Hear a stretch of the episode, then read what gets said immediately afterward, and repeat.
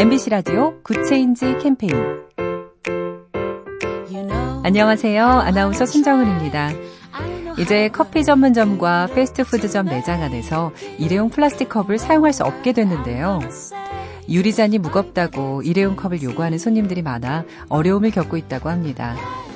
세상에 나온 일회용 플라스틱 컵이 사용되는 시간은 대략 30분.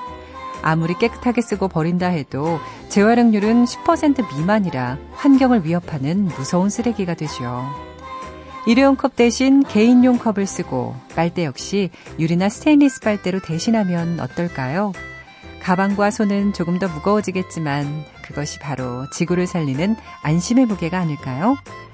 작은 변화가 더 좋은 세상을 만듭니다. BTV인지 그것만 물어보세요. SK 브로드밴드와 함께합니다.